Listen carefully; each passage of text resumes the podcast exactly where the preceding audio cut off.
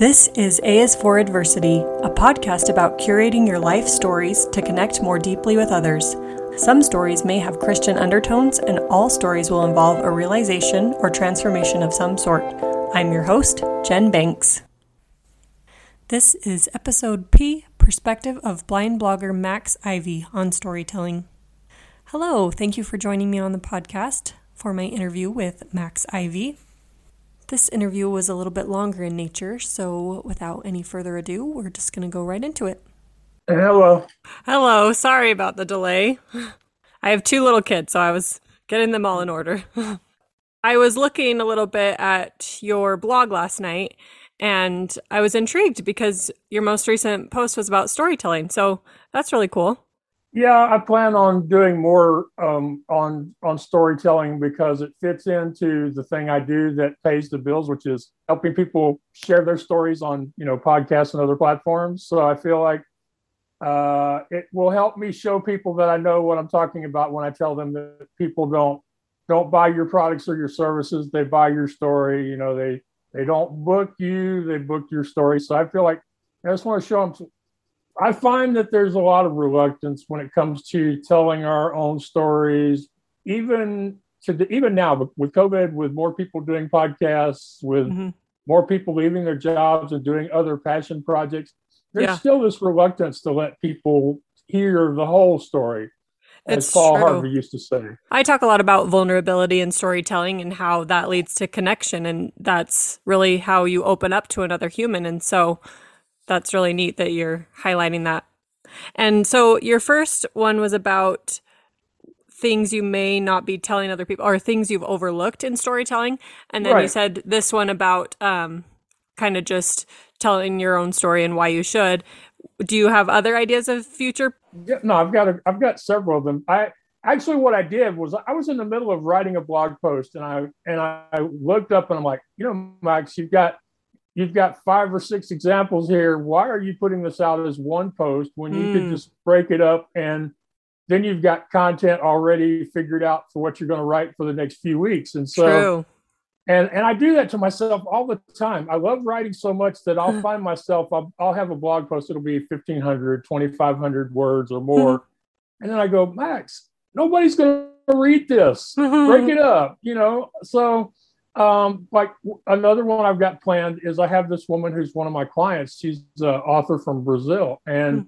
she had to face the real fear that her, if her writing became public, that people in her profession, because in Brazil the legal profession is still a very male dominated, dominated, very male conservative mm. oriented profession, mm-hmm. and so she had to face the fear that she could cost herself her her career by mm. following this passion, and she did it anyway. So that's wow. what that's one of the other things we're going to get, you know, that I'm going to get into when it comes to storytelling. That if if there's something that that scared you, but you did it anyway, or you continue to do it anyway, that's a compelling story that you need for sure. Told. Yeah, definitely.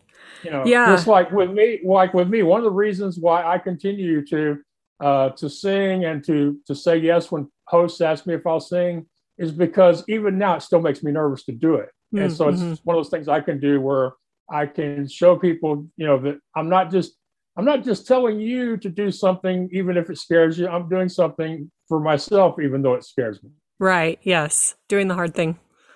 So, so I've got probably five or six five or six ideas so far and I'm sure more will occur to me because that's one of those things I've always it's always puzzled me about bloggers that will complain about not having enough ideas for content. And mm-hmm. I can understand that being the case if you have an extremely narrow niche. Right. Where, but for the most part, if you don't have stuff to write about, it's because you have closed your eyes or your heart and you're not listening to what's going on around you. Because mm-hmm. I think you can take pretty much any niche and if you sat down and thought, well, what's going on in my life? What's going on in the lives of people I know? What's going on in the world at large? And by the end of an hour, if you you should easily be able to come up with 10 or, or more ideas for things you could write about yeah. down the road. Yeah, for sure. Yeah. Uh, so I am kind of like you. I'm interested in so many different things. And so with my podcast, I just decided to have each season be a different theme. So last season it was about living intentionally, and then this season is about storytelling, and then next season will be about empowerment. So it's okay. just yeah, I just there's so many things that I love that it's true. I I have so much I want to talk about that I I can't narrow it down. Yeah. And so um yeah. it was cool I'm, that I found that with storytelling with you. Well, I'm glad it worked out for you. And you know, it's it's uh what, what you know, speaking of having too much to think about or or or to talk about um, I like to joke with people that the most dangerous thing you can do is write a book because once you get past all the BS of writing one book, then it's kind of hard, you know, not to find things that you can write about beyond that. Yeah, that makes sense. Just taking the first step. Yeah. So with my stories, I ask people to find a moment of realization or transformation. So was there one that came to mind when I asked you that question? Well, I think the the the biggest one is probably going to be when I uh, when between when I finally realized that I was no, no longer going to be part of the of the carnival business. Right. And so, you know, you asked about was there a moment when I realized the uh, the the change or that caused me to to go on a different path than what I was on, and and that really happened in uh, 2007 mm-hmm. when uh, I had uh, I grew up in a carnival business. All I ever wanted to do was be part of the family show and run the business with my family, which I was able to do for over 15 years alongside my dad and my brothers. Uh, my dad died of lung cancer in 2003, and we were able to keep the show going independently until, until 2006. Hmm. Uh, it was a difficult time for me because he was my best friend, my business hmm. partner, and he was the only other one in our family who had aspirations for better instead of just wanting to maintain what we had. Hmm. Uh, so really, I really missed him because it meant I was the only one who was actually trying to improve our business. And I was working with the with the whole rest of the family that were like, no, let's just keep doing what we're doing and be happy with that. So mm. we were able to stay independent for three years until our insurance got to the point we couldn't pay it. And we combined our rides with my uncle's carnival. Mm. Now, we had competed very bitterly with my uncle's family over the years. So it was very disgusting to me to have to join up with his carnival more than once I have told people, I'm like, okay, if we had to go out, why did we have to lose to them? Uh-uh. You know, there were several other carnivals in Texas we could have joined forces with, but it just happened to be that, you know, it was people I just really had never had a good feeling about growing up. So mm. Was was on there midway for for a year or so, and I could see that uh, they really didn't want us there, but they wanted our contracts. So uh, yeah, we were forced to sell what few rides we had left, and the one game I still had wasn't making any money in competition with their games. So I finally realized that I needed to be needed to start doing something different. And mm-hmm. I had kind of put my toe in the water of helping other people sell used equipment, but hadn't gone full in on it yet. Mm-hmm. And then in uh, and then in in that uh, summer, I had a uh, I had an incident where I was almost thrown out of a motel in Port Lavaca, Texas, for urinating on their bed linens. Oh. And when I went to see a doctor, he said, "Mr. Ivey, if you don't if you don't do something about your health soon, you're not going to be around long." And he said, "I don't mean years, I mean months." Ooh. So at the end of the season, yeah. So at the end of the season, I went home and I found a primary care doctor.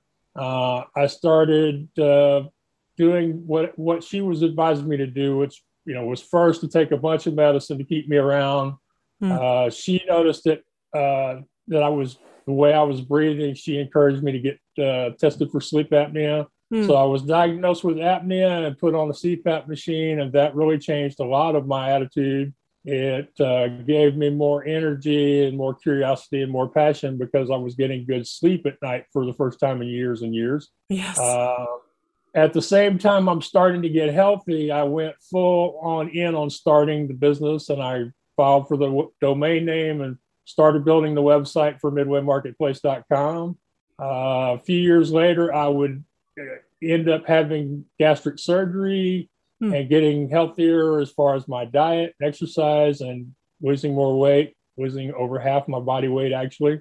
Yeah. So I was getting more physically and mentally healthy at the same time. I was uh, starting to grow my business. And, you know, it was difficult doing a lot of those things by myself because I had to learn how to hand code HTML and recruit mm. clients and set fees and a lot of other stuff. So, wow.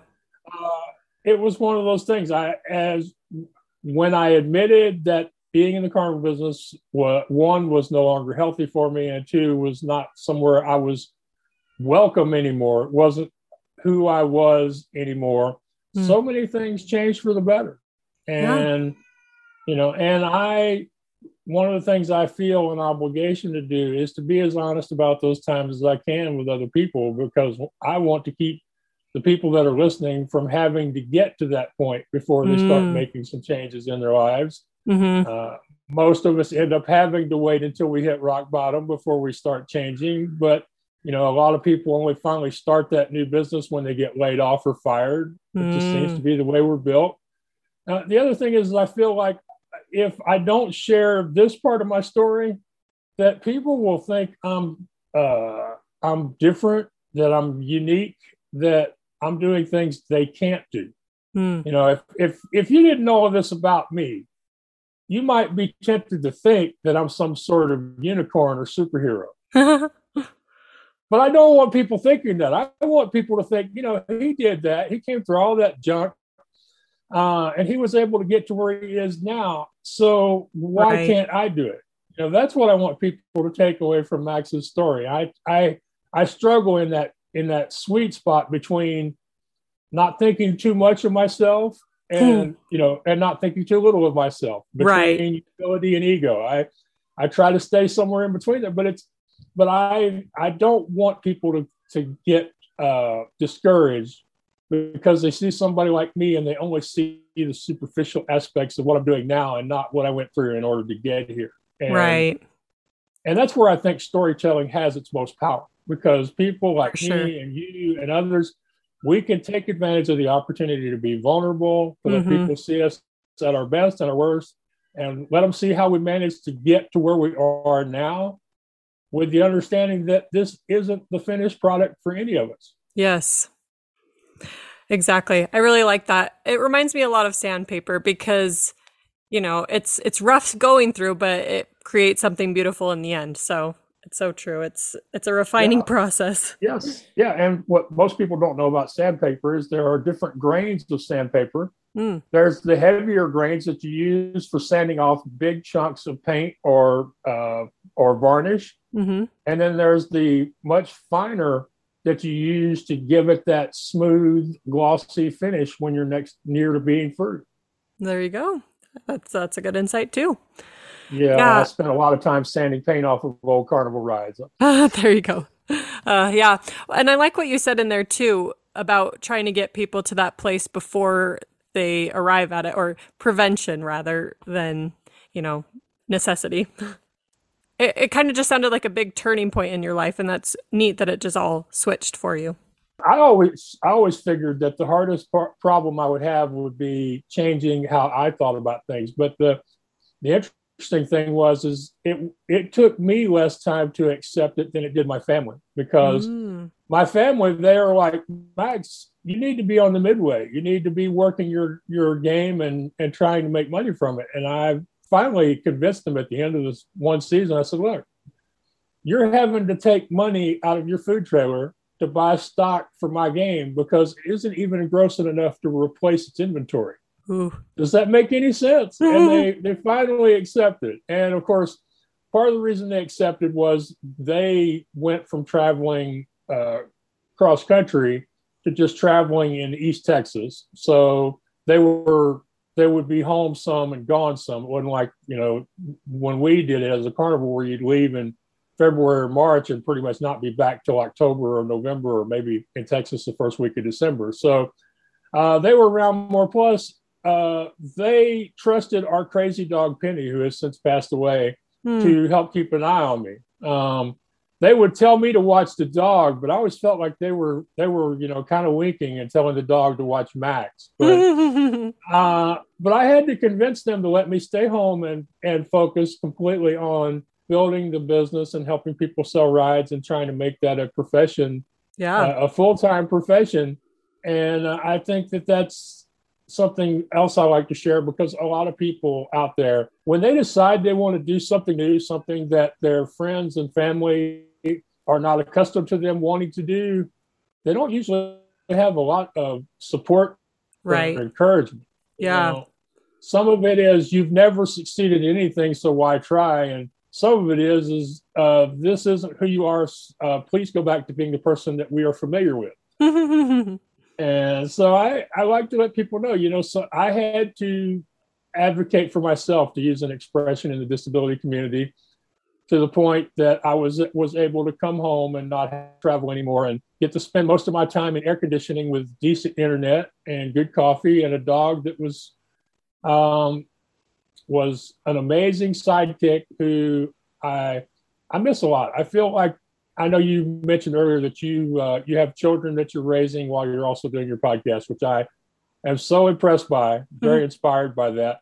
Thank you. Um, Penny used to be she would show up at the, at the odd times. She had a knack of showing up and wanting my attention when I was in the middle of something that I mm-hmm. was really focused on doing. Oh. And she would come around and she would go, "Come on, Max, you know that that spot that I can't reach, you need to scratch that like right now." and for for a while, she would annoy me, and I'd get mad at her. And then I finally said, "Okay, there's nothing I can do about this. She is just a sweet, lovable dog who itches or who wants to go outside and chase squirrels. So I decided to accept it. And once yeah. I accepted, I realized that for that 10 or 15 minutes that I'm petting that dog, it was what I like to call modern meditation. So mm. it's like, okay, Penny is here to distract me, to let me clear my mind and not think about nothing but, you know, but petting this dog and either appreciating the smell or you know crinkling my nose because she needs a bath but just being in the moment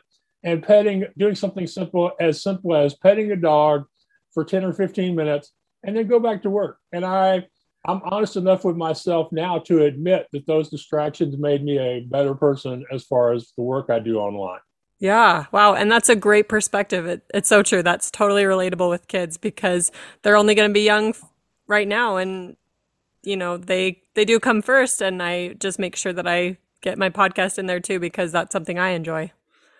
Yeah. So well, we all have to have those those outlets, whether we plan on them being a business or whether we plan on being them being a passion project.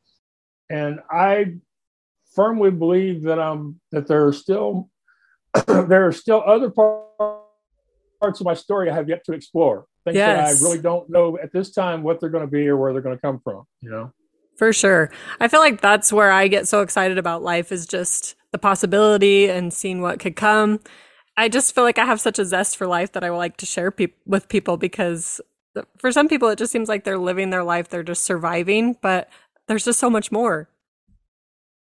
Yeah, I, I agree with you. There are so many people who are, are just surviving, and I I think it's interesting. We see more and more people every day who have just decided they're no longer interested in surviving and they're they're mm. quitting their jobs and who knows where they're going, but they're not working. Right. Yes.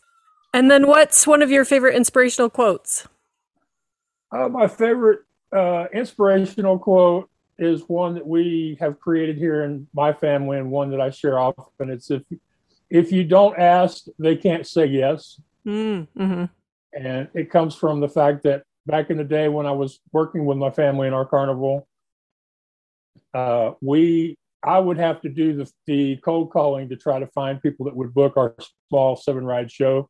Mm. And when I would get tired of it and not want to do it anymore, my dad would say, if you don't ask, they can't say yes. Now stop complaining and call the next number on your list there. there you go. We had to be very persistent and find people who basically couldn't get anybody better than us. But the the interesting thing was is the number of times during our time in the business where we would take our seven rides to an event that had 15 or 20 the previous year mm-hmm. and we would give them more money mm. Because yeah. when, my dad, when my dad said he was going to give you 25% he meant he was going to give you 25% not 25% of 25% you know right yeah. You know so we we we live by a very ethical approach to our business, which is probably why we're no longer in business. Mm, unfortunately, yeah. Unfortunately, you know, it seems like the ones who succeed in certain industries generally succeed by um, by doing some things that they that they would probably be ashamed of if they ever had to. Right. It's too bad people don't see it's too good to be true. yeah. Uh, there are so many people living for the short term rewards and not really mm. caring about what the eventual payment will, will be for those short term benefits. Yeah. Uh, one of the things that people have been asking me is what are my goals for the podcast network, the, the What's Your Excuse network? Mm-hmm. And I look at it a couple of ways. One, I feel like it's going to give some of these people with disabilities a reason to get up in the morning. It's going to give mm. them a passion project. Mm-hmm. And then some others, it's going to allow them to acquire marketable employment skills. Mm-hmm. Because there are a lot of employers now who realize the value of someone who either has a platform or who has the skills to create a platform. So, you know, ha- adding to their skill set, I think is is going to be is going to be interesting. And then finally, some of them are going to be able to turn their podcast into a business. Yeah, that's true. It's not going to be a lot of them, and right. you know, there's no way to know how successful any of them will be. Uh-huh. But you know, the, there is that possibility out there as as well. And then the other thing I feel like is if we can come together as a community where it's not just me or not just any one other person trying to grow an audience, that we can build our audiences together, we can mm-hmm. grow them more quickly, yes. and we can attract uh, sponsors more readily because we won't be just one person reaching out to them with, you know, this one set of numbers. will be a, a community of podcasters who can go to them and say, you know, this is how many shows we have. This is how many people are listening. These are the downloads. This is the parts of the world we're being listened to. And hopefully, uh, let them understand that the combined disability communities represents a very large purchasing opportunity that they're missing yeah. and that they would have easy ac- access to by advertising on a combination of podcasts on the network. So that's that's what I'm hoping for, and yes. we'll, we'll see if it all works out. So far, we have we have my show. What's your excuse? Mm-hmm. We have Shredding for Gold, which is hosted by a blind snowboarder from Vancouver, Canada, named Emily Trepanier. And mm-hmm. she is wanting to get the sport of downhill snowboarding for the blind recognized by the International Paralympic Committee. Wow. And then be the first gold medalist in blind downhill snowboarding. And uh, so that's and then we have we have two podcasts that are going to be syndicated on the network that they've already been online for a while. Uh, one is called Your Own Pay, hosted by Michael Babcock, and the other is called I Can't See You, mm-hmm. hosted by David Goldstein. And it's I, I, and then C A N T, and then C U. Mm. And he he focuses on a lot of the lighter sides of vision loss, and so um, he's done he's done a few great episodes on on uh, board games and video games and just play in general as it applies to people with disability. So Wow. So, so you know we're we're we're off to a a slow but positive start with the network, and if and you know if if people if if you know somebody who you think might be a great host or mm-hmm. somebody mm-hmm. that's been talking about it for a while and maybe complaining that they don't have they don't know how they would do it but but and you you know they're using that as their excuse not to then i hope you will tell them about the network and send yeah. them to my website um, for sure you know, they can go to the blindblogger.net, which is where everything is, or they can go to wyexcuse.com, which is the home of the network itself. Yeah, sounds good. Well, thank you for giving me a window into that world. It's it's so fascinating to hear what people are doing, and that's great that you're helping those people. Well, I appreciate it. I'm glad that you're interested. It's uh, it's not something that you that you hear all the time that people are it's interested. True. I I sometimes worry that eventually people are going to get tired of hearing me talk or get tired of hearing me tell my stories, and then mm-hmm. where where will I be? So, um, but you know, we're talking about storytelling, and uh, you know, as a rule, podcasters have to be storytellers, whether they're recording monologues of their own thoughts or doing interviews. You still yes. have to know where is the story in your guest. For sure. Yes, I love it. Okay, well, thank you. I have to go take my son to preschool, but I really appreciate your time. Oh, I really appreciate your time. Um, oh. This is amazing that you can do this with everything else going on. And just one last thing I like to make sure I tell any person who interviews me or yes. has a conversation Um, I started doing these over eight years ago because I didn't have a way to get out of my house and go meet people face to face. So, mm. without the opportunity to come on podcasts, I wouldn't have had the opportunity to share my story or build my brand as the blind blogger or as the What's Your Excuse guy. So, I want to thank you for you being part of my journey and for you helping me continue to share my stories and encourage others to take uh, to take risks in their own lives and overcome their excuses. Yes. Well, thank you. If you'd like to pitch your story for the podcast, or if you want more storytelling strategies, contact me at jenbanks16 at gmail.com or find me on Instagram at jenbankscoaching.